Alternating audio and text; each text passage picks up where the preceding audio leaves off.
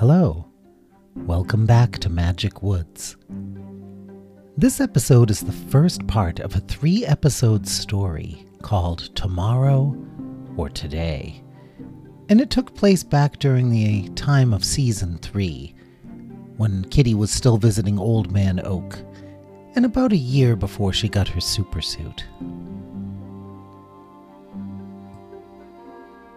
One October day, Kitty noticed that Pokey, the little Mimi boy, was looking sad. Kitty said, What's wrong? Pokey said, Oh, I'm just feeling lonely. I have lots of friends, but no family. You told me that my mom and dad are stuck in some other world with an evil pumpkin, and my sister is trapped in enchanted sleep out in Spring Valley. And then there aren't any other Mimis in the world left for me to be friends with, so I just feel lonely sometimes. Well, Kitty felt bad for Pokey, so she talked to Bunny and Doggy, and Myrrh, and said, How can we make Pokey feel a little better? Bunny said, Hmm, maybe we could take him out to Westwood. I've been doing some research, and that's where his parents came from. And Doggy said, Oh, Westwood. Is that in Westland? Bunny said, Actually, it's in Eastland. It's a long story. Doggy said, Okay. Kitty said, Yeah, Meow Me, that seems like a good idea, though. We could take Pokey back to where his parents came from, and then he could talk to some of the Mimis that are out there. And Bunny said, No, he can't. There are no Mimis left out there. A great plague wiped them out years ago. Kitty went, Oh. And Bunny said, The village of Nanabel, where his mom lived, is probably just a ghost town now. Doggy went, Yikes!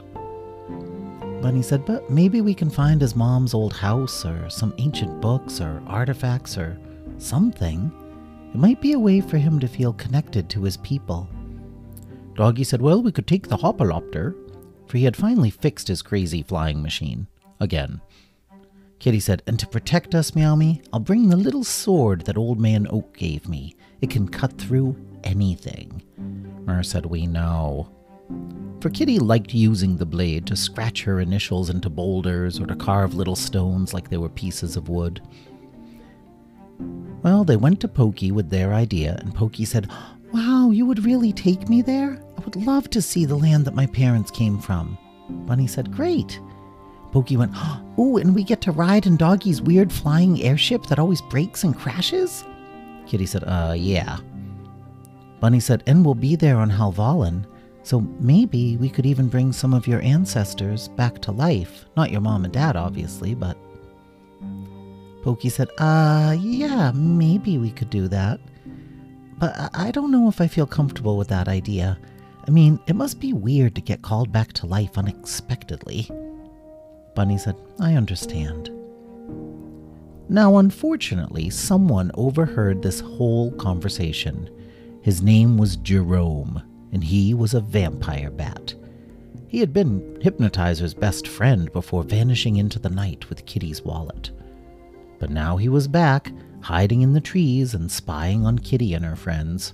And he thought, ew, it would be kind of fun to bring Hypnotizer back to life on Halvallen. Then he could get revenge on Kitty. So Jerome decided to sneak on board the Hopalopter and come with them to Westwood. Well, the animals and Pokey arrived in Westwood a couple of days later. They saw West Lake shining blue under the sky, and they saw the dormant volcano hulking in the gray distance. Bunny said, Kitty, do you remember when you carved our names inside that volcano? Oh, yeah, Meow Me, when we saw that awful red queen. KC, said Bunny, frowning at the memory. Myrrh said, So where is this ghost town? Yikes, said Doggy. Bunny said, It's south of here, near a dangerous forest called the Mistwood. Kitty went, Ooh, a dangerous forest. Nice. Bunny said, No, not nice. It's really dangerous. Really dangerous. Even the Mimis who used to live here avoided the place at all costs. Kitty went, I can't wait to check it out. Uh, Bunny groaned. At last they could see the village of Nanabel, or what was left of it. They landed the Hopalopter on the outskirts of town and walked through the deserted streets. Most of the houses were destroyed, rotten ruins that had crumbled into their foundations. A few buildings were still standing, but they looked precarious and broken and leaned at odd angles. Luckily, someone had buried all the dead Mimis, so there were no skeletons lying about. But it was still a pretty creepy place. Well, they explored a couple of broken down houses but found nothing much of interest inside, just broken dishware and rotting furniture. Few of the books and scrolls had survived the ravages of the previous 200 years. Pokey said, uh, There's not much left. Bunny said, I'm sorry. I thought there'd be more to see. Pokey said, That's okay. Hey, maybe we can explore the fields and forests outside the village. From what you've told me, my mom always liked nature, so I bet she spent a lot of time outside in the fields. I'd love to walk in the same places she once played in. Bunny said, Good idea. Kitty looked south, where the dark line of the mistwood loomed. Should we explore that place, Meow Me? No, said Bunny, that's the mistwood. We're going to avoid that at all costs. If half the stories about it are true. Kitty went, Oh man. Well, they grabbed some food and drink from the hopalopter and headed into the fields and forests north of the village. It was a gorgeous late October day, just a little bit chilly. The sun was shining and the sky was an achingly beautiful blue. Kitty went, Ah, what a day to be alive! At the top of a tall hill, they found a circle of stone ruins. There was a rough archway at one end of the circle. Meow Me, this is a cool spot for a picnic. They sat down on the wide stones and had their picnic. Bunny said, These ruins have a weird feeling about them. I don't think they were made by Mimis. She shivered, even though the day was warm. I, I have a bad feeling about this place. Kitty did some pull ups in the archway. And she went, What are you talking about? This place is so cool. We should come back here at twilight. I bet the sunset views are gorgeous from up here. Well, while the rest of them finished up their lunches, Kitty explored the forest nearby. She saw wild rabbits hopping through the grass.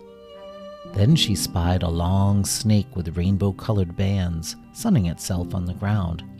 She called out to the others, Hey, come check out this big snake. It has all kinds of colors red, orange, green, blue, yellow, purple. And Bunny yelled over to her, Be careful, it might be venomous. Kitty stepped closer to the wild rainbow snake. Too close. The snake snapped at her and bit her paw. Ow! Bunny ran up to Kitty. Are you okay? Kitty looked at her paw. There were two bloody holes where the snake's fangs had pierced her flesh. Yeah, I think I'm fine. I guess it wasn't venomous. I'm not dead. The snake slithered away into the bushes. And they didn't know how lucky Kitty had been. It was the non venomous kind of rainbow snake. Bunny shook her head. Kitty, you need to be more careful. Now, Jerome had been watching all this. He was hanging, upside down of course, in a nearby pine tree. Well, the animals packed up their things and headed back to the village. They took a different path this time. Presently, they came upon a little river, and an old man, who was the size of a Mimi but looked like some kind of wizard, was squatting beside the river, tossing random handfuls of fallen leaves into the water and watching them float downstream.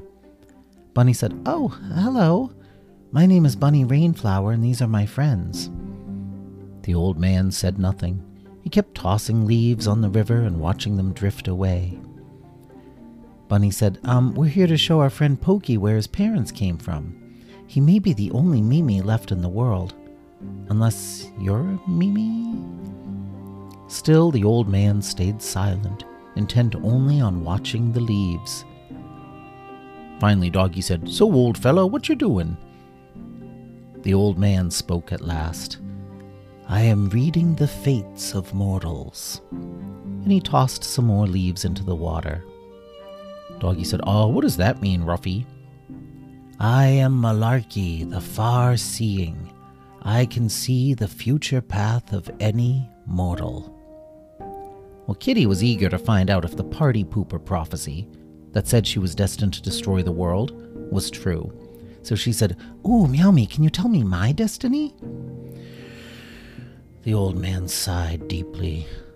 Sometimes it is better not to know. Kitty said, Come on, I really want to know. What can you tell me? The old man grunted. Fine, if that is your wish. He grabbed another handful of leaves and placed them in the river, and they all watched as the leaves drifted downstream, spinning lazily as sunlight danced on the water. Kitty said, Well? The old man frowned. It is best not to know our destinies. Kitty said, But I want to know. Bunny grabbed Kitty's arm. Kitty, I have a bad feeling about this. Let's just go. But I want to know, Meow Me. And if something bad is going to happen to me, isn't it better to know about it so we can fight it? You can't fight fate, said the old man. Sure, sure, said Kitty. But just tell me what's going to happen. I want to know my destiny. The old man nodded. Very well. You will die. There was a stunned silence from the group. And then Kitty said, Uh, oh, okay, sure, everyone dies. You will die sometime this night, between sunset and sunrise. Everyone stared in shock at the old man. But Malarkey just tossed more leaves on the river and watched them float away. Kitty said, I- I'm definitely going to die tonight? The old man nodded. I couldn't read the exact time of your death. I don't know if you'll die before midnight or after. So I can't tell you if you'll die tomorrow, November 1st, or today, October 31st. But your death will definitely happen between sunset and sunrise. Kitty looked like she was going to faint. Bunny and Doggy went to her and steadied her. Malarkey stood and brushed dirt from his cloak. I am sorry, he said. I told you it is best not to know your destiny. Then he turned and walked away. He seemed almost to vanish into the trees. Kitty went, I don't want to die tonight or ever. Doggy said, Oh, but wait a minute. If you die tonight, we'll be able to bring you back to life because it's Alvalin. Kitty said, Yeah, but then I'll just be alive for one night. Oh, right. Bunny said, uh, Maybe we should leave this land and go somewhere safe. Uh, l- let's get in the Hopalopter and. No way, said Kitty.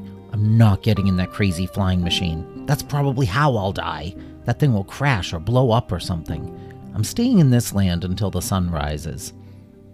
Pokey said, Well, maybe we should go back to the village and find a nice, safe place to stay the night. Because if you just stay inside and don't do anything foolish. Doggy said, Yeah, like playing with unfamiliar snakes. Kitty said, Yeah, Meow Me, that might be a good idea. At least I don't have any major enemies left in this world. Just the pumpkin, but he's trapped in his own time. Doggy said, Oh, but wait a minute. It's Alvalin. What if somebody calls your other enemies back to life? Kitty went, Who would call them back to life? Jerome, who was hiding in a nearby pine tree, listened carefully. Doggy said, Oh, that's true. There's nobody here in Westwood who knows who your deceased enemies are. So nobody's going to call back Black Eyed Susan or Hypnotizer or Versa.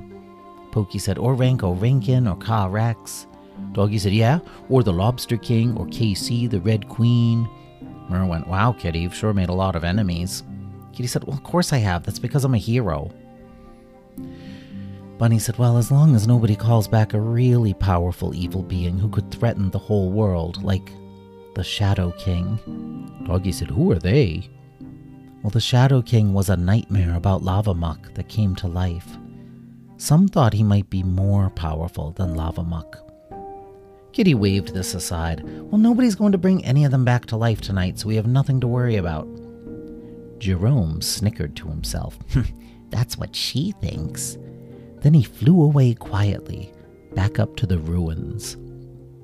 Kitty and her friends headed back into the ruined village of Nanabel, and they found a place to spend the night, a little cottage, made partly of stone, that hadn't been too badly damaged. They had no way of knowing that it was Versa's childhood home. Okay, said Bunny, after they settled in. As long as we stay here in this cottage and don't do anything foolish, Kitty should be safe. Pokey looked at Kitty and said, And if any bad guys or monsters come, you should let us fight them. Kitty said, I'll be fine. Meow me, I can fight anything. Myrrh said, Except fate. Well, that's the end of the story tomorrow, or today, part one. The next episode is tomorrow or today, part two. Goodbye.